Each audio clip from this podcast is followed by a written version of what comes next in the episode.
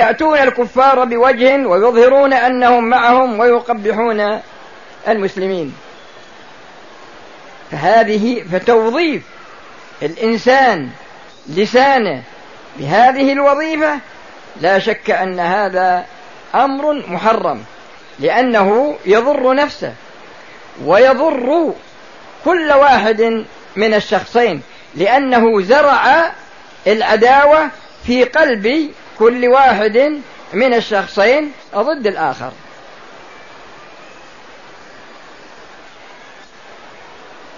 هذه ثلاثة أمور من وظائف اللسان المحرمة. وفي وظائف كثيرة لكن إذا شاء الله سبحانه وتعالى نتكلم عليها في الوقت المناسب لأن هذا هو آخر درس. في هذا في هذه الصيفية والأخ الذي معه الأسئلة قال إنه يوجد معه أسئلة كثيرة ولهذا أنا أقتصر على هذا الكلام وأسأل الله بأسمائه الحسنى وبصفاته العلى وباسمه الطيب الطاهر الذي إذا دعي به أجاب وإذا سئل به أعطى أن يجعل هذا الاجتماع اجتماعا مرحوما وأن يجعل تفرقنا تفرقا معصوما وأن لا يجعل فينا ولا منا شقيا. ولا محروما وأن يصلحنا ويصلح لنا ويصلح بنا وأن يتوفانا مسلمين ويحشرنا مع الذين أنعم الله عليهم من النبيين والصديقين والشهداء والصالحين. الحمد لله رب العالمين وصلى الله وسلم على نبينا محمد وعلى آله وأصحابه أجمعين. وما بقي من الوقت سيكون للأسئلة.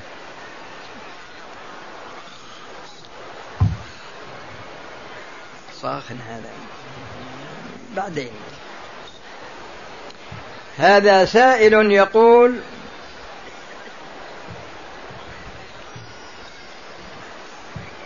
ورثت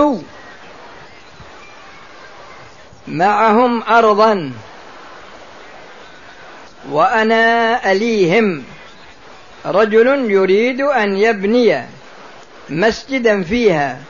فاشترى منهم الأرض فأعطى كل واحد نصيبه إلا واحدا أبى أن يأخذ المال. فقال له آه، ما أدري وش هذه بها لوجه الله يعني يمكن تبرع بها لوجه الله هل له أجر؟ إذا تبرع بها لوجه الله فله أجر لأن الله تعالى يقول فمن يعمل مثقال ذرة خيرا يره. ومن يعمل مثقال ذرة خيرا يره.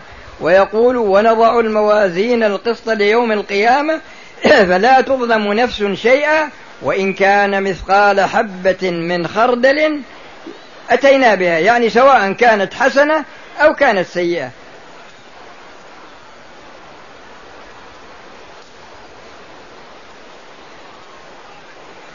هذه يقول ويطعمون الطعام على حبه مسكينا ويتيما وأسيرا. هذا آه هو من قواعد هذه الشريعة أن الأصل في أدلة التشريع هو العموم.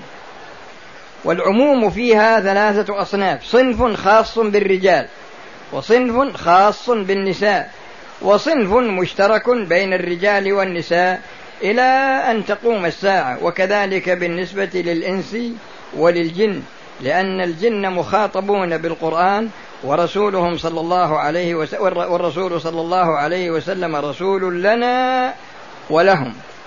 فهذا عام فالإنسان قد يكون عنده أكل ويكون في حاجة إليه ولكن يأتي شخص محتاج لكن يؤثره على نفسه كما قال جل وعلا ويؤثرون على أنفسهم ولو كان بهم خصاصة.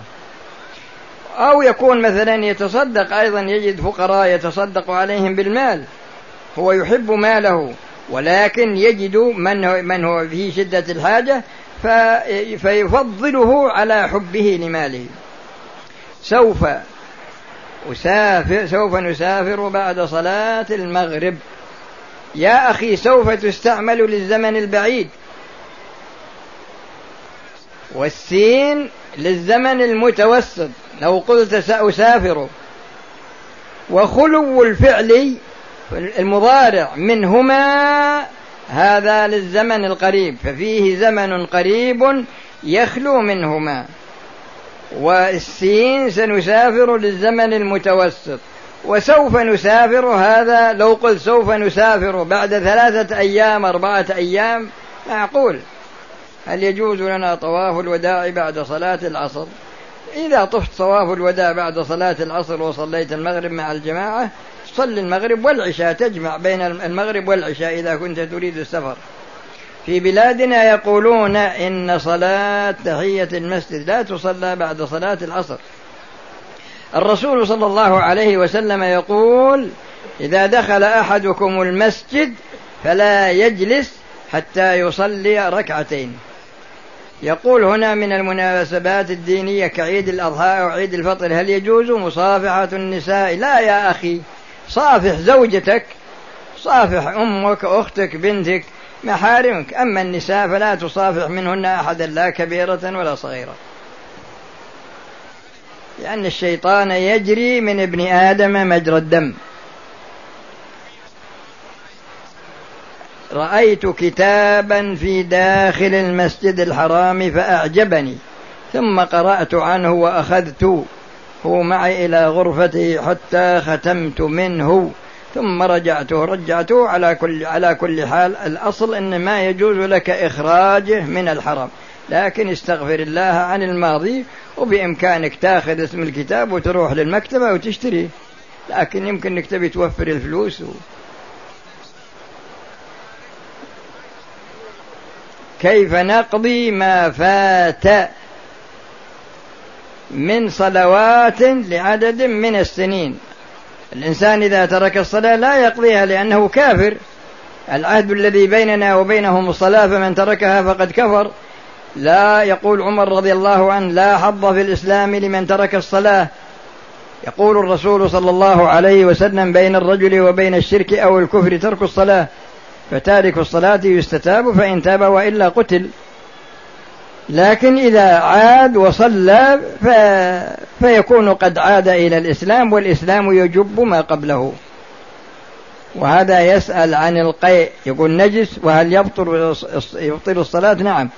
هو نجس ويبطل الصلاة. هذه كتابة ضعيفة ما نفس الشيء هذه ضعيفة. هذا يقول هذا خطاب طويل فيه. يقول لقد تزوجت قبل سنتين برجل ذا برجل ذات دين وخلق. كيف برجل ذات دين؟ ها؟ هي لقد تزوجت قبل سنتين برجل. كذا الموجود. بعدين وحصل بيننا خلاف وكان على كل حال إذا حصل بينك وبين زوجة خلاف تروح للمحكمة ما هو في الحرم.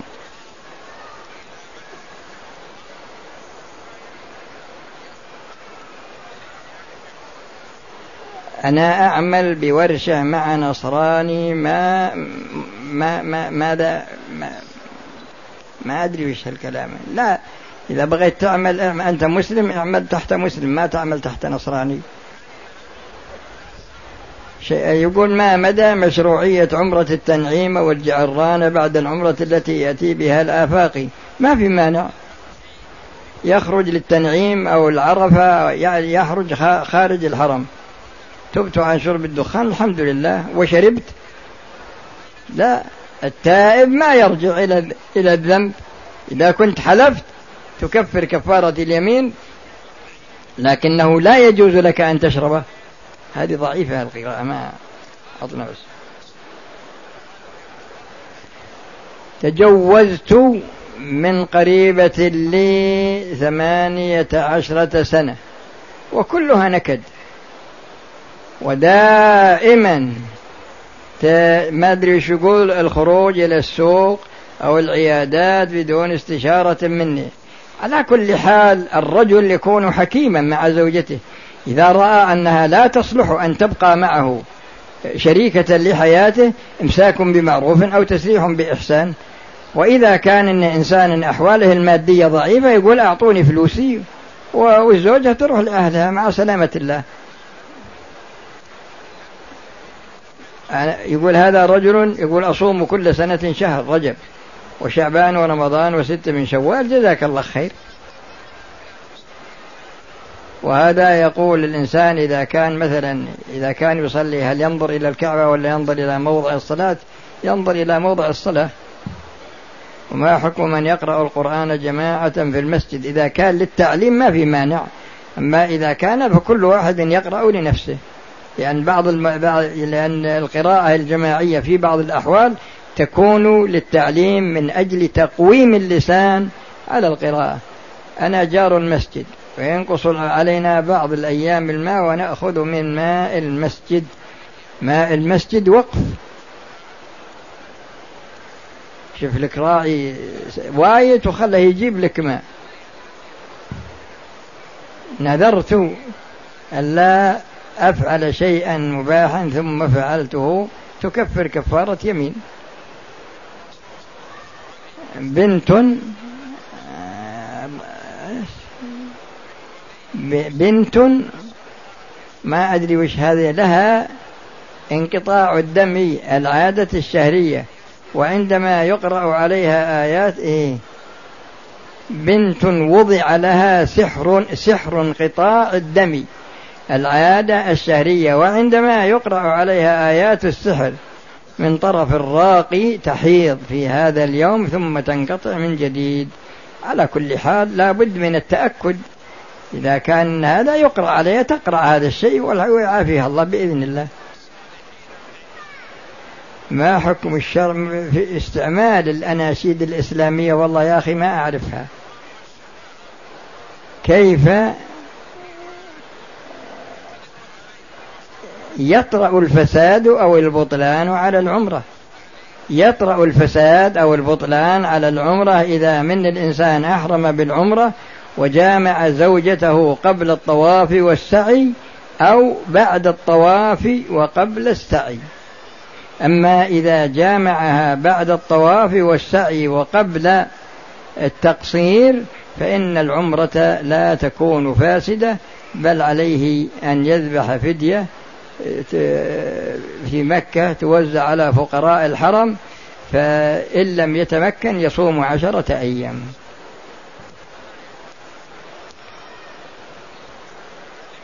وهذا يقول ما حكم من حلق لحيته عمدا خالف أمر الرسول صلى الله عليه وسلم والله تعالى يقول يا أيها الذين آمنوا أطيعوا الله وأطيعوا الرسول فهذا عصى رسول الله صلى الله عليه وسلم لأنه أعفاها وأمر بإعفائها. إذا كنت أقرأ القرآن وسلم علي شخص التفت وقل عليكم السلام.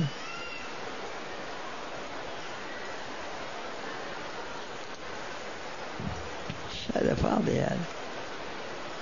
كتابات ضعيفة. هذا تقول زوجها سعودي سعودي والزوجة من بلد كذا. وبالهاتف في شهر رجب الماضي الزوج قال لها أنت يعني قال لها أنت طالق. وسمعت سم مرة واحدة. والزوج يقول كررها. على كل حال يروحون للمحكمة ويحقق مع الزوج وبعد التحقيق يبنى على الواقع الحكم. سؤالي أنني أمنع أطفالي من آه، زيارة منزل جدهم. أبو زوجي. كذا. لأن عمهم من زوجة جدهم الثانية ليسوا بملتزمين. إذا كانت تخشى عليهم الفساد لا لا يروحون. لا لا يروحون يزورون. بس. وهذا يقول إيش هالكلام هذا؟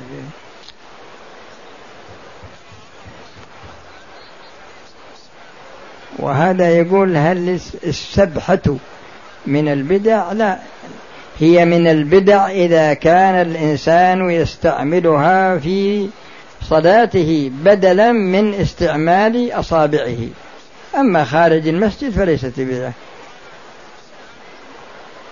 كيف أقوم بتربية أولادي على الكتاب والسنة؟ أولا وجههم يدرسون دراسات شرعية وبعدين علمهم أنت تعليم عملي في أمور الطهارة في أمور الصلاة. واحفظهم عن قرناء السوء. أرجو رأيا موضحا في مشروع فتح صيدلية مع العلم باحتواء أغلب الأدوية على كحول. من قواعد الشريعة أن الحكم للغالب. فإذا أنت مقر أن الغالب الأدوية اللي فيها كحول وهذه محرمة فلا يجوز لك. هل ممكن أعرف سبب الجفا الذي في الناس هنا. وهل هذا من العلم في شيء؟ فلا أحد يبتسم. وكل يغضب ويأمر بالمعروف بطريقة منكرة. والله يا أخي الظاهر أنك آخذ هالكلام هذا من شخص واحد. أما المسلمين الحمد لله هذا الكلام أنا ما أعتبر أنه صحيح. يعني على وجه العموم يعني ممكن تلقى لك واحد اثنين ثلاثة لكن هذا ما ينطبق على وهل من الأفضل لطالب العلم مبتدئ أن يلتزم آراء الشيخ؟ أول تعلم ومسألة عادل تعلم أول شيء ما الحكم في ضرب الصغار لغرض التربية؟ الرسول صلى الله عليه وسلم قال مروا أبناءكم بالصلاة لسبع واضربوهم عليها لعشر لكن ما يصير ضربة مثل ضرب البهائم.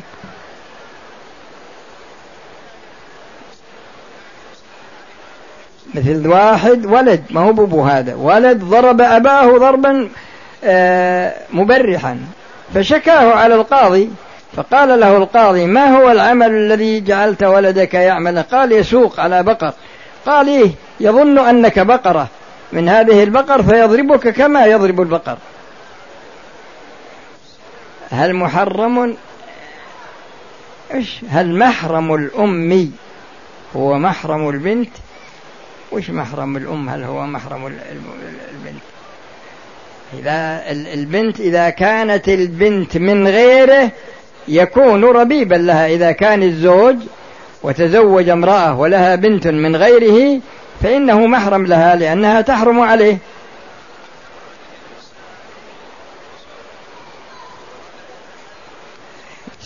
هذا كل أسئلة ما لها. وهذا يسأل عن الصلاة في مساجد مكة. الصلاة في أي بقعة من الحرم مضاعفة فيها الصلاة بمئة ألف صلاة. أنا من سكان مكة وعندما أريد العمرة ألبس ملابس الإحرام من بيتي وأذهب إلى ما طيب هذا. يعني تغتسل في البيت لكن النية تكون من التنعيم أو من عرفة. وهذا يسأل عن الزواج بنية الطلاق؟ لا يجوز. نسمع كثيرا. إيه حين هذا بس. هذا يسأل عن المهدي الله المستعان. امرأة أحرمت من الميقات للعمرة وعند النية والتلفظ بالعمرة اشترطت بقولها فإن حبسني حابس فإذا فإذا حبسها حابس يمنعها عن المضي في العمرة فإنها تفسخ الإحرام وليس عليها شيء.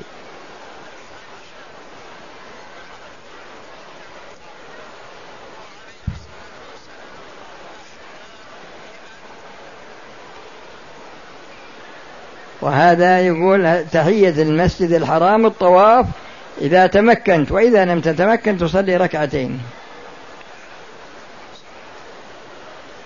وهذا يسأل عن المحكم والمتشابه وهل العلماء يعلمون تأويله. هذا في سورة آل عمران منه آيات محكمات هن أم الكتاب وأخر متشابهات.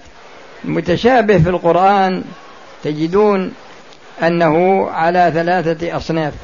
الصنف الأول هذا متشابه لفظي. مثل وما أهل به لغير الله وما أهل لغير الله به يعني يتشابه عند القارئ. والثاني متشابه معنوي استأثر الله جل وعلا بعلمه كعلمه بذاته وأسمائه وصفاته وسائر الأمور الغيبية. والثالث متشابه معنوي إضافي. وهذا هو الذي يعلمه العلماء كما في قوله جل وعلا وقفوهم إنهم مسؤولون وقال فلنسألن الذين أرسل إليهم ولنسألن المرسلين وقال فيومئذ لا يسأل عن ذنبه إنس ولا جان فنفى الله السؤال في بعض المواضع وأثبته في بعض المواضع وفيها كتب مؤلفة. يأتي المأموم في الصلاة السرية مثل الظهر ويكبر ويكبر خلف الإمام ويقرأ الفاتحة لكن يكبر الإمام للركوع على كل حال الفاتحة ركن في حق المأموم والإمام والمنفرد. والمأموم يدبر حاله. آه، سئل فضيلتكم سابقا عن جهاز كشف الكذبي وهو يستعمل في التحقيقات في بلاد الغرب.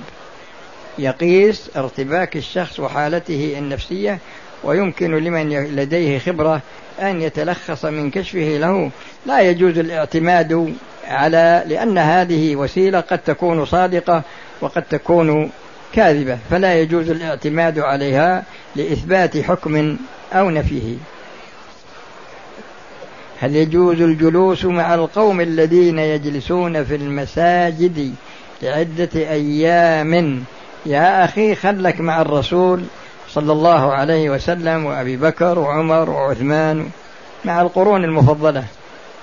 امرأة جاءت لأداء العمرة وعند الميقات ونية الإحرام اشترطت. هذه كما سبق إذا اشترطت فلها شرطها. إني كنت مدرسة آه، القرآن وأهل الخير كانوا يعطونني مالا للحفظة. وإني انقطعت عن التدريس ولا أعلم أين مقرهم. تصدق أعطيه الحفظة. إذا كان ما في حفظة من القرآن فتصدقي به على حفظة آخرين. ما تأكلينه إني امرأة بنيت بيتا لناس فقراء والأرض لهم أصلا. وبعد فترة توفي الأب. وكان الورثة على البيت وتنازع الورثة إذا تنازعوا يروحون للمحكمة. هل يجب علي أن أقيم الإقامة إذا صليت؟ أنت رجل تصلي إذا كنت في البر تؤذن وتصلي وتقيم. سبحان الله بعض الناس يصير بخيل.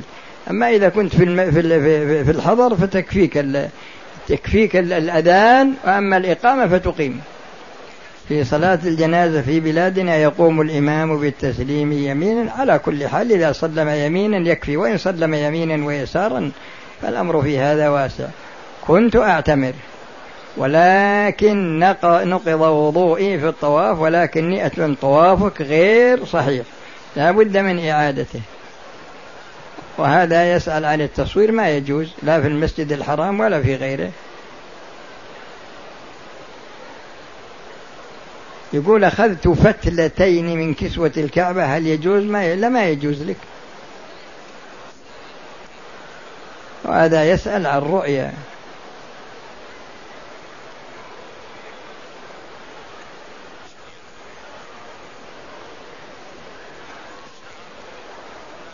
عند دخولي الحمام للوضوء بعض أحيان يخرج مني عند التعسر يخرج من الذكر. على كل حال المهم أنك لا تصلي إلا على طهارة متيقنة.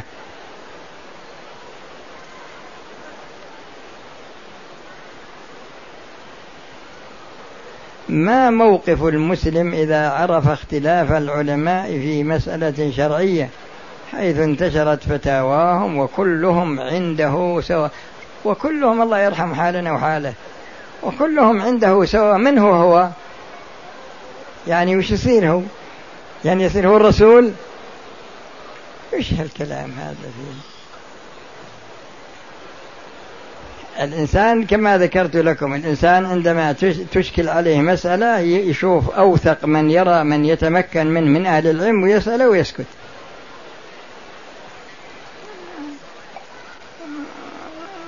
وهذا يقول شراء الذهب بالتقسيط ما يجوز. وهذا يسأل يسأل عن زوجته يقول إني رأى أنه يضربها والله يا أخي ما ما لنا شغل فيك أنت وزوجتك. هل أستطيع أن أعتمر على شخص قد مات؟ نعم. تعتمر بعدما تعتمر عن نفسك عمرة الفريضة. إذا أديت الفريضة تعتمر عنه. دخلت المسجد وجلست وقرب أذان المغرب تذكرت أنني لم أصلي. تقوم وتصلي. تحية المسجد هل يجوز لي أن أصلي صلاة الجنازة بدون الفاتحة؟ بدعاء فقط. يعني في بعض الناس يقول أنا أريد أن أخالف سنة الرسول وش الحكم؟ يعني واحد يقول أنا أعرف السنة. لكن أبى أخالفها وش الحكم؟ ما يجوز لك يا أخي هذا. تكون بصلاتك باطلة لأن الرسول بين صفة صلاة الجزاء صل كما صلى الرسول صلى الله عليه وسلم. بعض الناس سبحان الله يصير عنده شذوذ فكري. كنت أطوف طواف العمرة وانتقض وضوئي وأتممت العمرة عمرتك غير صحيحة. تعيد الوضوء وتعيد الطواف والسعي وإن كنت قصرت تقص أيضا. ما حكم معلم القرآن للأولاد ويضربهم ضربا مبرحا؟ لا أنا ذكرت لكم أن الشخص يضرب على حسب مستواه من جهة وعلى حسب مستوى الجريمة من جهة وتكررها من جهة ثالثة. عندما أذهب للعمرة من التنعيم هل علي صلاة ركعتين؟ ويصل ركعتين. أما الوجوب ما يجب. ويقول هل طواف الوداع من أعمال العمرة؟ لا لكن لو طفت يكون أحوط. لأن في من العلماء من يوجبه. يوجد في بلادنا أناس يخرجون لمدة أيام في المساجد. والله ما أعرف أنا. ما أعرف الطريقة هذه إطلاقا. أنا أعرف طريقة الرسول صلى الله عليه وسلم وطريقة الخلفاء الأربعة والصحابة والرسول صلى الله عليه وسلم أمر بالاقتداء به وبهم. عليكم بسنتي وسنة الخلفاء الراشدين. اقتدوا بالذين من بعد أبي بكر أبي بكر وعمر. امرأة كبيرة وأجلس على عربة كرسي متحرك التي لا لأداء صلاة العصر يأتيني نعاس. إذا إذا جاء كان النعاس يغيب معه العقل بحيث أنه لو خرج منك شيء يعني ناقض من نواقض الوضوء لا تشعرين به به فحينئذ آه، يكون الوضوء قد انتقض و وإذا صليت الصلاة في هذا الوضوء فإن الصلاة ليست بصحيحة فلا بد من إعادتها على وضوء صحيح. عطنا من ذولي عطنا اللي ما اللي ما أجبنا عليهم شوف. وهذا يقول ما حكم من ما ما حكم تبديل النساء لملابسهن خارج البيت كبيت ما أدري وش هذه أو العمرة. آه على كل حال المرأة التي قيل عنها يعني دعا عليها الرسول صلى الله عليه وسلم أنها إذا خلعت لباسها يعني خارج البيت هذا ما هو مقصود منه مجرد إبدال الثوب وإنما المقصود منه أن تخلع ثيابها لملابسة الزنا لملابسة الفاحشة. وهذا يقول إذا كان المتوفى عم أو خال أو خالة أو زوج أو زوج أو أو زوج أو زوج الخالة أو زوج الخالة هل يجوز البقاء في بيت المتوفى والأكل منه أم لا؟ الشخص اللي يبي يبقى في بيت المتوفى ويأكل منه من هو؟ هذا لم يذكر الشخص اللي بيأكل من المال يكون له سبب وجود البقاء في البيت. أو يكون الأكل أمر عارض لكن إذا كان يعني مستديم فهذا في يعني محل نظر. العم والخال من الرضاع إذا توفي هل يجوز الحزن عليه؟ الله سبحانه وتعالى قال يا أيها الذين آمنوا استعينوا بالصبر والصلاة إن الله مع الصابرين. يا أيها الذين آمنوا استعينوا بالصبر والصلاة إن الله مع الصابرين. ولا تقولوا لمن يقتل في سبيل الله أموات بالأحياء ولكن لا تشعرون. إلى آخر الآية إلى أن قال وبشر الصابرين الذين إذا أصابتهم مصيبة قالوا إنا لله وإنا إليه راجعون. أولئك عليهم صلوات من ربهم ورحمة وأولئك هم المهتدون. وهذا يقوله الإنسان في كل مصيبة. إذا كان هناك عرس بنت الخال أو بنت الخالة أو بنت العم أو بنت العمة ولم يدعونا دعوة رسمية بحسب أننا من العائلة إذا كان العرف يقضي أنك ما يرسل لك بطاقة فإنك تحضر. بس هذا هذا ما شاء الله. وهذا يقول ما حكم استعمال الدربوكة. والله الدربوكة أنا ما أعرفها. الدربوكة في العرس. ويسأل عن الأناشيد أيضا ما أسأل والسلام عليكم ورحمة الله وبركاته.